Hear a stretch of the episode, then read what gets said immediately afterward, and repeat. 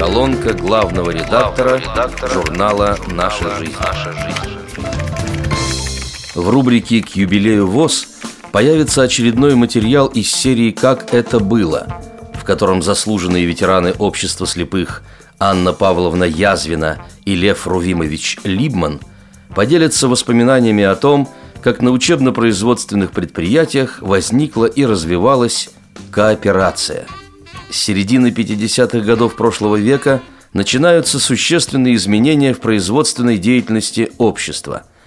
Все больше усилий направляется на развитие промышленного производства, расширение капитального строительства, улучшение обслуживания инвалидов.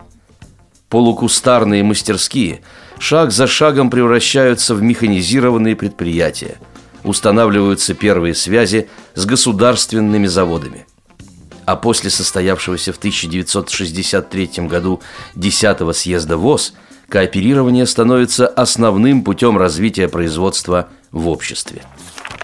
В рубрику «Нашей жизни 90» продолжают приходить интересные материалы разных жанров. Воспоминания Геннадия Глухова из Ельца называются «Школа местных корреспондентов». Миновало уже 30 лет с того времени, когда я в первый раз оказался в Быково на курсах, как нас тогда называли, рабкоров. Назову лишь несколько фамилий наших тогдашних преподавателей. Першин – Глебов, Летов, Угорская, Шоев, Куличева, Притчина. Преподаватели журфака МГУ, зрячие журналисты. Учили тому, что именно мы пишем для журнала, как правильно называются эти жанры и каковы требования к ним вообще и редакции жизни слепых в частности. Рубрика «Тифломир» представляет актуальный материал «Защитим доступную среду.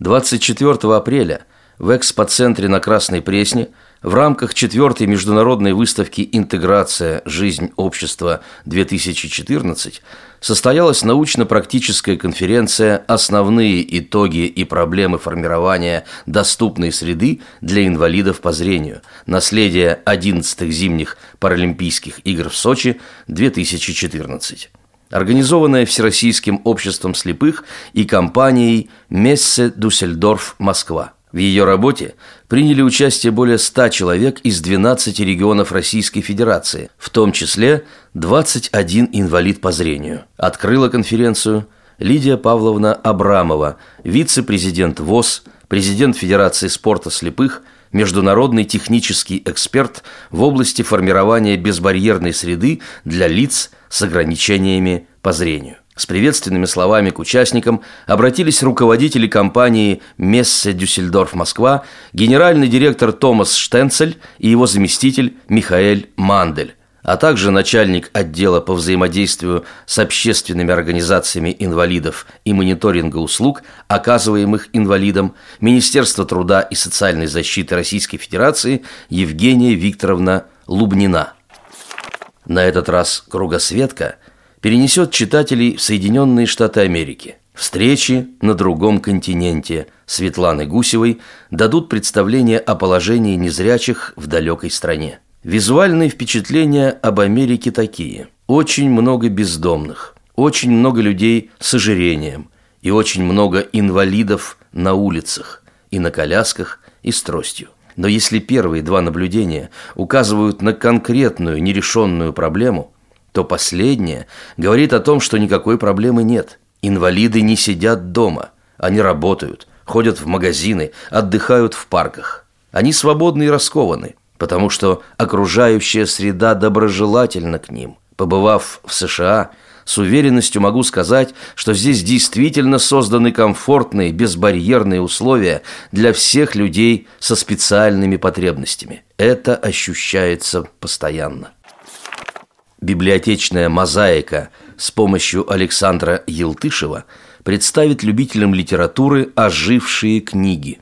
Время читать Астафьева – под таким девизом прошла библионочь в Красноярской краевой специальной библиотеке, Центре социокультурной реабилитации инвалидов по зрению. Конечно, настоящая литература, которой всю жизнь служил наш великий земляк, заслуживает пристального внимания во все времена. Эту мысль успешно воплотили в жизнь работники библиотеки в дни, когда весь читающий мир отмечал 90-летие сибирского классика.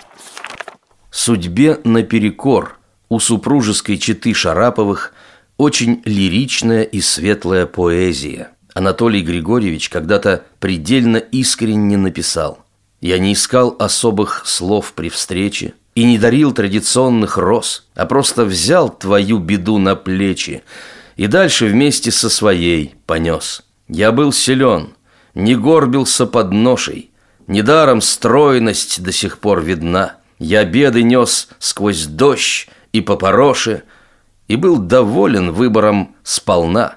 А вот как образно выразила свои чувства Нина Ивановна. Отгремели апрельские грезы, и в природе – и в жизни моей принесли мне смятенье и слезы, сна лишили и солнечных дней. Отбеснуются майские ливни, солнце землю согреет теплом. Может, летом я буду счастливей под его разноперым крылом. С уважением главный редактор журнала «Наша жизнь» Владимир Бухтияров.